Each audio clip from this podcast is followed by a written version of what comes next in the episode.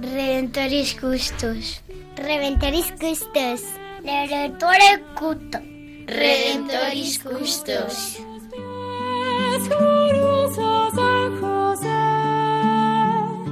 escucha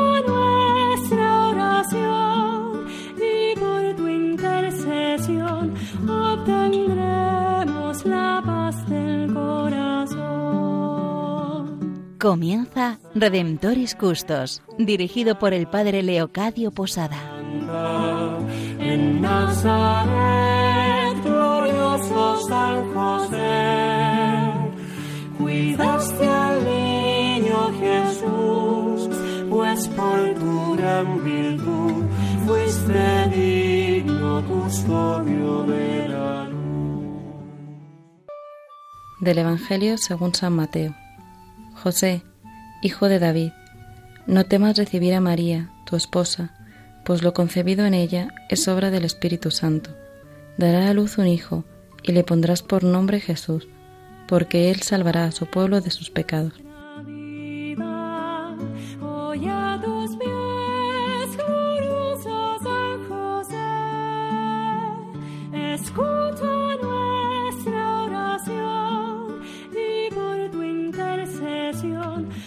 Obtendremos la paz del corazón. Redentoris Custos, el custodio del Redentor. En este programa en el cual nos encontramos Eva María Ara, Rubén García, Matilde Olivera y el Padre Leocadio Posada, quien les habla, nos queremos acercar a todos vosotros, queridos radioyentes, aquellos que esperáis el programa y a todos aquellos que casualmente o providencialmente os habéis conectado en estos momentos. Creemos que es la providencia de Dios quien hoy nos quiere regalar a todos nosotros este programa de San José. Hoy nos queremos acercar a una persona muy particular, posiblemente desconocida para muchos, Edith Stein, atea, judía, filósofa alemana, carmelita, una mujer que en su vida supo conjugar todos estos aspectos.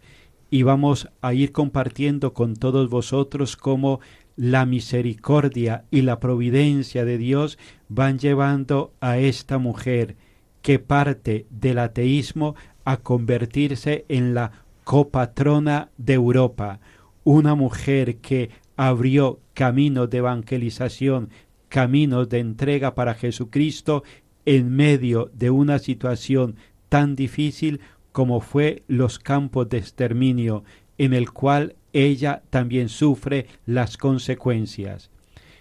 No os perdáis este programa, seguidlo hasta el final y veremos cómo el Señor, también por medio de San José, marca la vida de esta mujer, un estilo muy concreto de acercarse al mundo, un estilo muy concreto de vivir la vida, de vivir el sufrimiento, pues porque para muchos es desconocida, entre Eva, Rubén y Matilde vamos a conocerla un poco.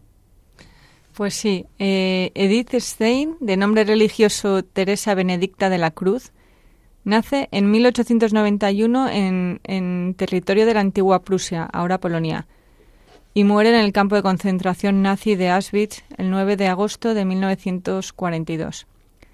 Fue, pues como decía el padre Leocadio, una filósofa, mística, religiosa carmelita descalza, mártir y santa alemana de origen judío, pasando antes de convertirse al catolicismo por el judaísmo y el ateísmo. Edith es la undécima de una familia judía, perdiendo al padre a los tres años. Buena estudiante, deja de rezar siendo una adolescente, acercándose al movimiento feminista antes de terminar el bachillerato. Decide estudiar filosofía, obteniendo la tesis doctoral en 1917 con la máxima calificación summa cum laude. En esos momentos empieza a rodearse de colaboradores y estudiosos cercanos al cristianismo. Tuvo afiliación política y luchó por el voto femenino y contra el antisemitismo reinante en, la Alemania de la época. Sí, Eva. La conversión de Edith Stein estuvo precedida de una larga búsqueda intelectual y espiritual que se extendió desde 1916 a 1921 a lo largo de ese periodo leyó y estudió los ejercicios espirituales de San Ignacio de Loyola, la escuela del cristianismo de Kierkegaard y las confesiones de San Agustín, pero su conversión tuvo su acicate al leer Vida de Santa Teresa de Jesús, nuestra santa de Ávila, fundadora de las Carmelitas Descalzas. Así, Edith se bautiza en 1922 e inmediatamente después de su conversión pide entrar en el Carmelo pero sus consejeros espirituales le recomiendan dedicarse a la docencia, donde aúna trabajo y oración. Toma los hábitos en 1934 y hace los votos perpetuos en 1938. Dice que entrar en el Carmelo no es escapar de lo terrenal, sino vivir el verdadero amor. En el convento, sus superioras le animan a retomar sus trabajos filosóficos, donde termina su escrito Ser finito y ser eterno, una de sus obras más significativas.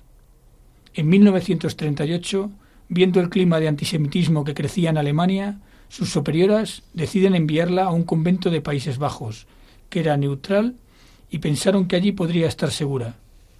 Sin embargo, las tropas de Hitler ocupan Holanda en 1940 y Edith finalmente es arrestada en 1942 junto con su hermana Rosa, que también había ingresado en el Carmelo. Las dos mueren en Auschwitz en 1942. Realmente es difícil resumir la vida de esta gran mujer en unas pocas líneas. Tal vez aquello por lo que más se conoce a Edith Stein sea por su labor como filósofa. Fue discípula de Edmund Husserl, el padre de la fenomenología, y se codeó con los grandes filósofos e intelectuales de su tiempo. A mí me gusta especialmente ver el camino de conversión de alguien de semejante categoría intelectual, y es que fue precisamente su inquietud, intelectual la que la llevó a encontrar a Dios. Para ella, la razón fue lo que la empujó a emprender ese camino. Ella misma, considerando retrospectivamente su vida, escribía más tarde Mi anhelo por la verdad era ya una oración. Eso me hace pensar en las palabras de Jesús Buscad y hallaréis. Como ha dicho ya Rubén, el papel de Santa Teresa de Ávila fue crucial en su conversión y Edith cuenta que cuando cayó en sus manos la autobiografía de la santa, la leyó durante toda la noche. Cuando cerré el libro me dije, esta es la verdad. Después de su conversión y durante los años previos a entrar en el Carmelo, puso al servicio de Dios todos sus dones. Tradujo obras de John Henry Newman o de Tomás de Aquino, se dedicó a dar conferencias, a dar clases, a, a desarrollar su propia antropología, donde encontró la manera de unir ciencia y fe y de hacerla comprensible a otros, y durante toda su vida solo quiso ser, según sus propias palabras, instrumento de Dios. Fue, beatificada en 1987 y canonizada el 11 de octubre de 1998 por el Papa Juan Pablo II, quien también la nombró copatrona de Europa. Qué grande el que esta mujer haya hecho todo ese camino con sinceridad de corazón, una mujer apasionada por la verdad, copatrona de Europa. Qué grande que todos aquellos que vivimos en este continente fuésemos hombres y mujeres apasionados por la verdad, que no descansemos hasta dar con ella. Una de las características de Santa Edith Stein la pasión por la verdad. Cuando la encontró, se entregó radicalmente a ella. Qué grande que nosotros fuésemos purificando nuestro, nuestros corazones de todos aquellos pactos que por cobardía hacemos con pequeñas y grandes mentiras.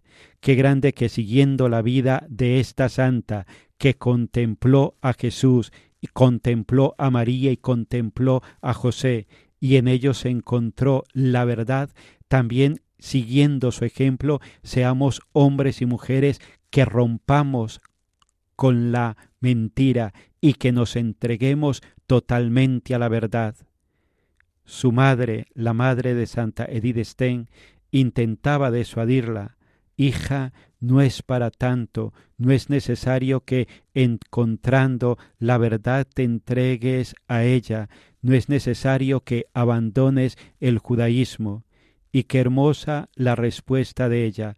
Madre, en él está la verdad, y a la verdad me entrego totalmente, y la verdad la reconozco en la Iglesia Católica. Pues hermanos, vamos a pedirle al Señor por intercesión de esta santa y por intercesión de San José, el patrono de la Iglesia Universal, que nos ayude a ser hombres y mujeres apasionados por la verdad. Ella eh, relacionaba la búsqueda de la, de la, verdad y la oración como una misma realidad. Pues vamos a orar también nosotros pidiéndole a San José que nos introduzca en la verdad que es su Hijo Jesucristo.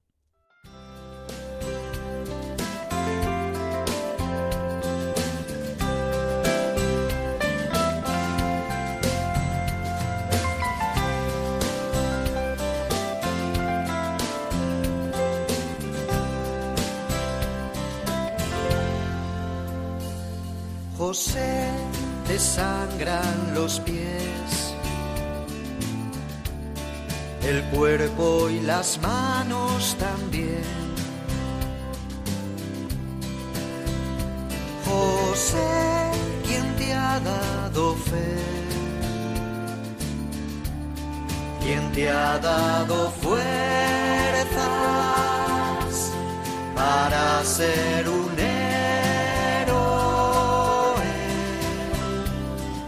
José, al verte pasar, comentan y dicen de ti. José, tú solo la ves, a ella y la quieres seguir.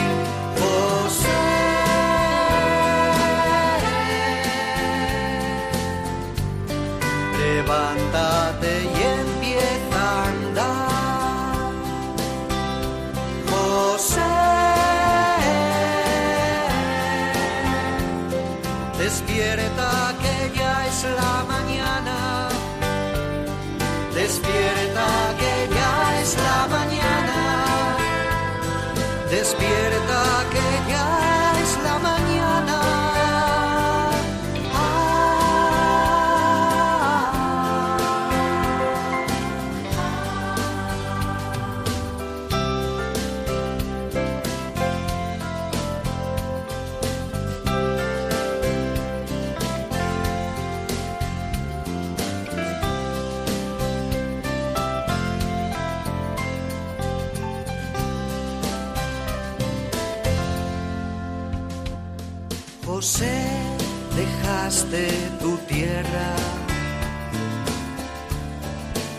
honra y tu identidad.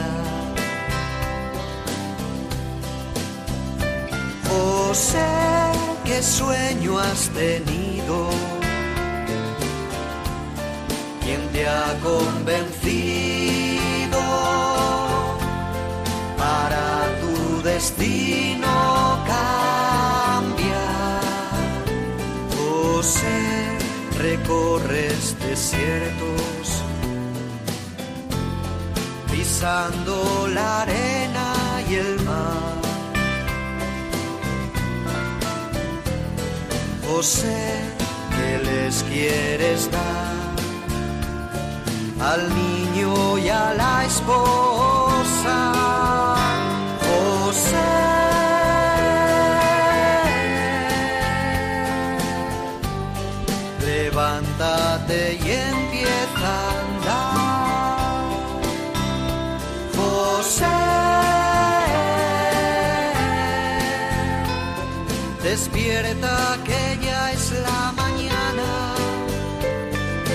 Despierta que ya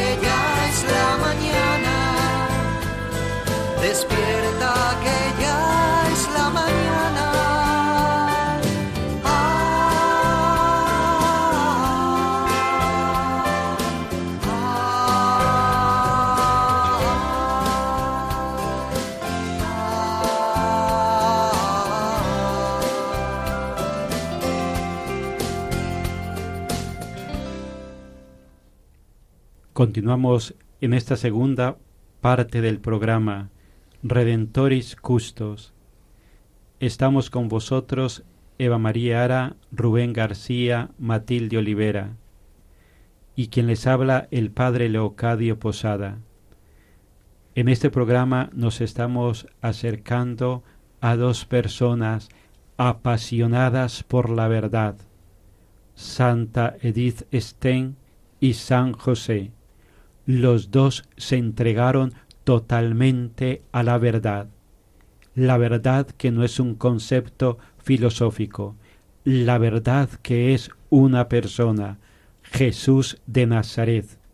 Desde aquí vamos a continuar profundizando sobre la vida de Edith Stein, la presencia de San José y animados por los dos que también provoquen en nosotros la pasión por la verdad. Cada vez más y más se necesitan hombres apasionados por la verdad, ya que vivimos en un mundo adormecido por la mentira. Pues desde aquí le doy la palabra a Rubén y a mis otros dos compañeros. Pues sí, Edith Stein escribió mucho y bien sobre temas filosóficos, pedagógicos, relacionados muchos con la mujer y ya en el ámbito religioso relativos a la liturgia y a la vida del Carmelo.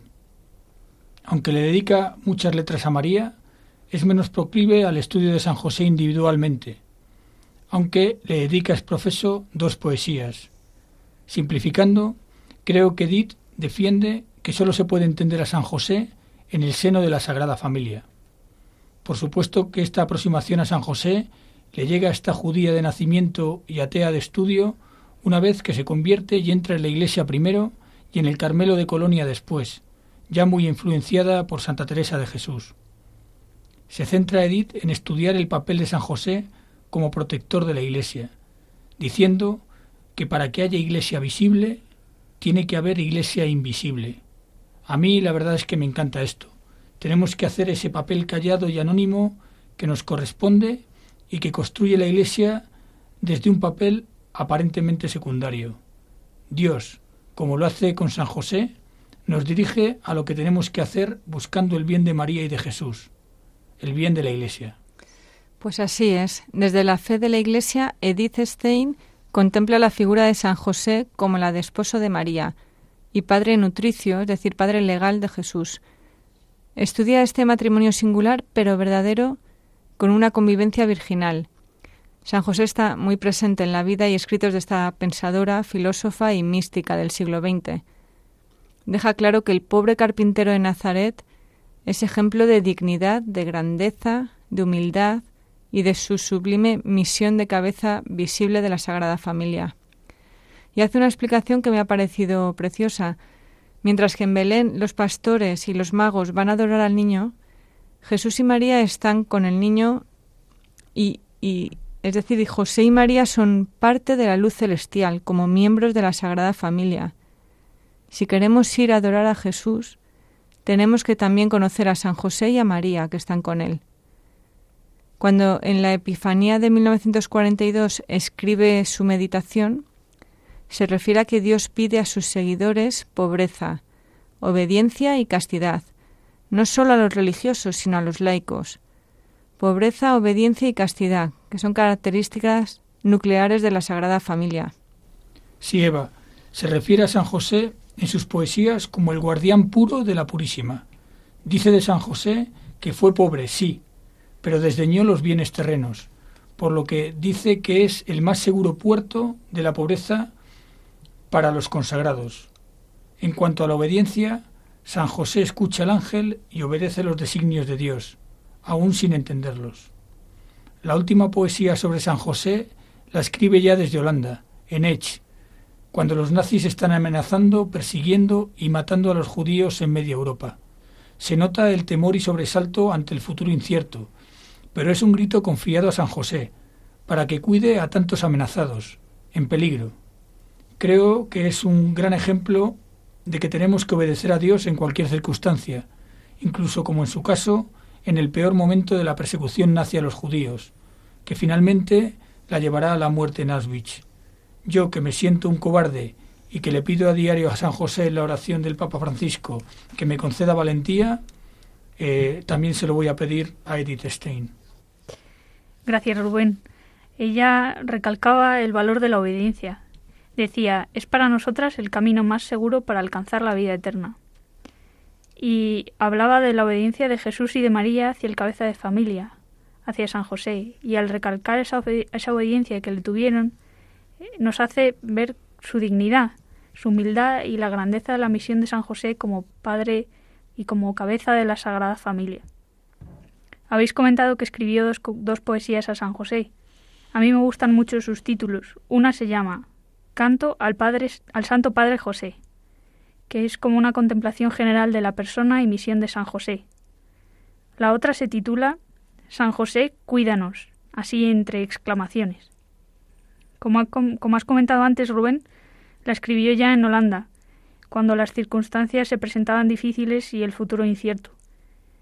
Solo el título es un resumen de la misión de San José, del papel que realizó en vida, cuidando de María y de Jesús, y del papel que continúa realizando desde el cielo, intercediendo, cuidando el cuerpo místico de su Hijo.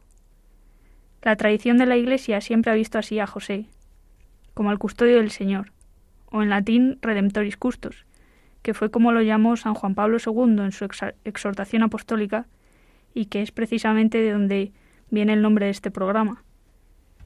Todo esto nos puede servir para recordar que nosotros, igual que Edith Stein, ante las situaciones complicadas e inciertas que se nos presenten, podemos y debemos exclamarle al santo, San José, cuídanos.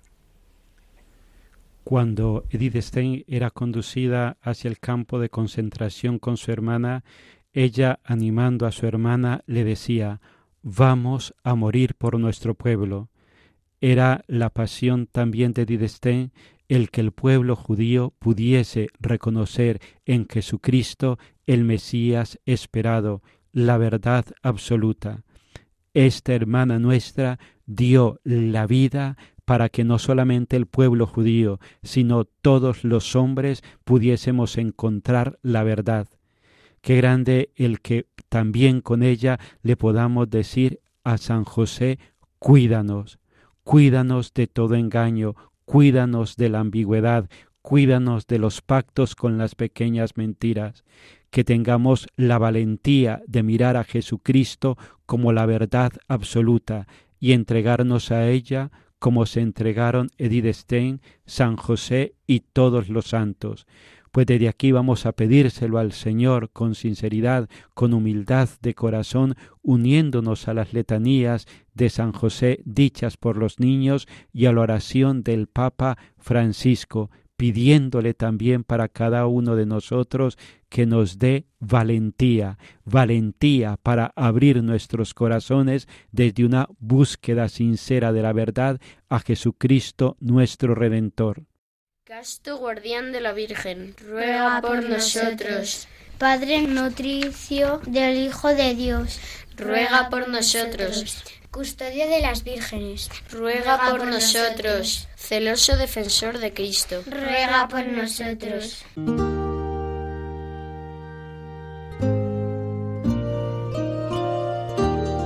Salve, custodio del Redentor y esposo de la Virgen María. A ti Dios confió a su Hijo. En ti María depositó su confianza. Contigo Cristo se forjó como hombre. Oh bienaventurado José, muéstrate, Padre, también a nosotros, y guíanos en el camino de la vida. Concédenos gracia, misericordia y valentía, y defiéndenos de todo mal. Amén.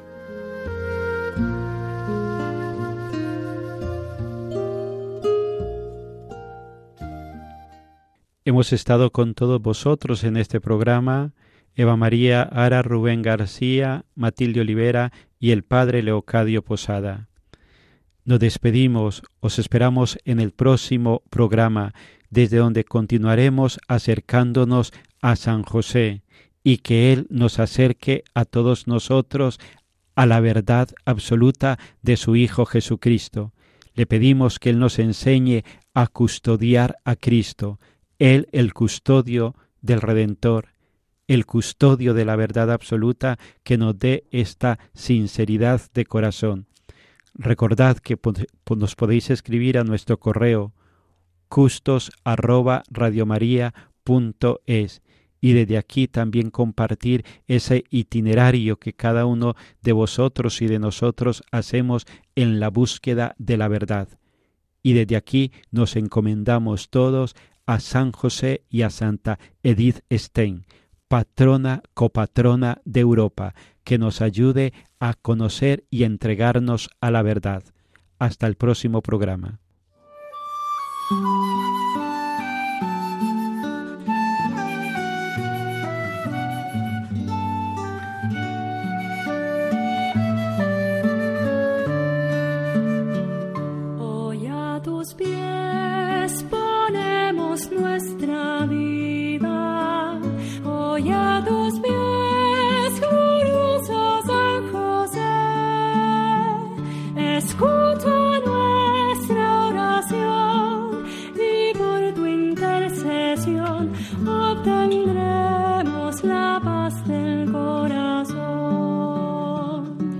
Finaliza en Radio María Redemptoris Custos con el Padre Leocadio Posada.